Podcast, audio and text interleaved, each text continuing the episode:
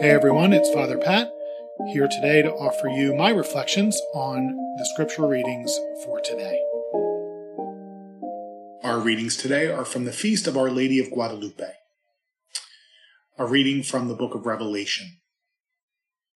God's temple in heaven was opened, and the ark of his covenant could be seen in the temple. A great sign appeared in the sky, a woman clothed with the sun, with the moon under her feet, and on her head a crown of twelve stars. She was with child, and wailed aloud in pain as she labored to give birth. Then another sign appeared in the sky. It was a huge red dragon with seven heads and ten horns, and on its heads were seven diadems. Its tail swept away a third of the stars in the sky and hurled them down to the earth. Then the dragon stood before the woman about to give birth, to devour her child when she gave birth. She gave birth to a son, a male child, destined to rule all the nations with an iron rod. Her child was caught up to God and his throne. The woman herself fled into the desert, where she had a place prepared by God.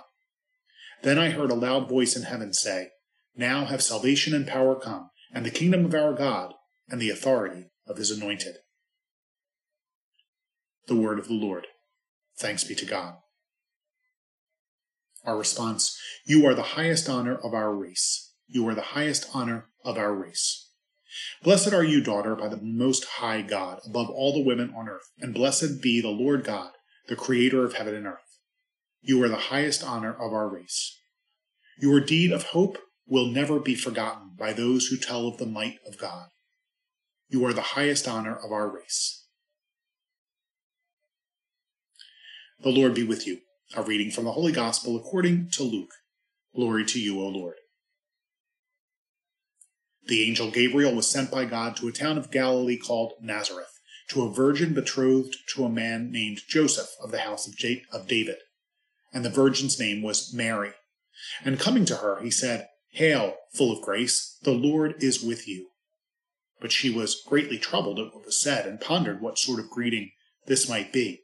Then the angel said to her, do not be afraid, Mary, for you have found favor with God. Behold, you will conceive in your womb and bear a son, and you shall name him Jesus. He will be great and will be called Son of the Most High, and the Lord God will give him the throne of David his father, and he will rule over the house of Jacob forever, and of his kingdom there will be no end.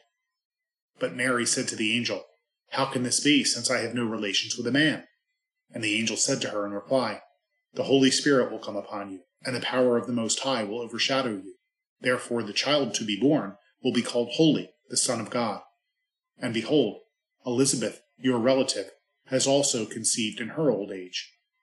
And this is the sixth month for her who was called barren, for nothing will be impossible for God. Mary said, Behold, I am the handmaid of the Lord.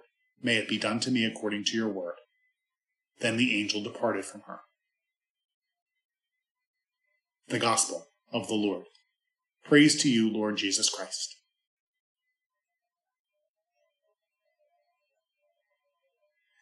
While I'm not especially tall, at 6 feet 0 inches, I'm a bit taller than the average American male at 5 feet 9 inches. It may surprise you then that my mother was only 4 feet 10 and a half inches tall, and I think that may have been on her tippy toes. And while she was unusually quiet, my mom was at times a force to be reckoned with. The Bible doesn't tell us how tall Our Lady was, but it doesn't matter. She was no shrinking violet. We know that. She had a natural humility that comes out clearly in her encounter with the archangel Gabriel at the Annunciation, but she wasn't hesitant to make her thoughts known to her son, despite knowledge of his divine nature. And the visions in the book of Revelation show us that she doesn't shy away from involvement in the ongoing battle for her children's souls. In today's feast, we recall her appearances nearly five centuries ago to an indigenous man living near what is now Mexico City. Juan Diego was nothing special from a secular perspective, neither rich nor poor, married in his late 50s when the Virgin appeared to him.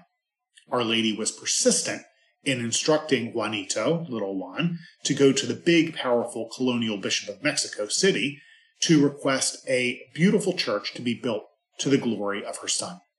Given that the Spaniards had only been there about a decade, there weren't many native born Christians there yet. So building a huge church seemed like a bit of a, a stretch.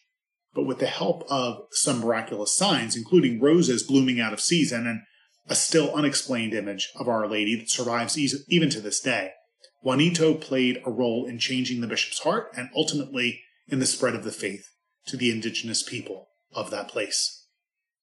Those of Latin American and, perhaps, and particularly Mexican descent often have a great devotion to Our Lady of Guadalupe, and we can see why.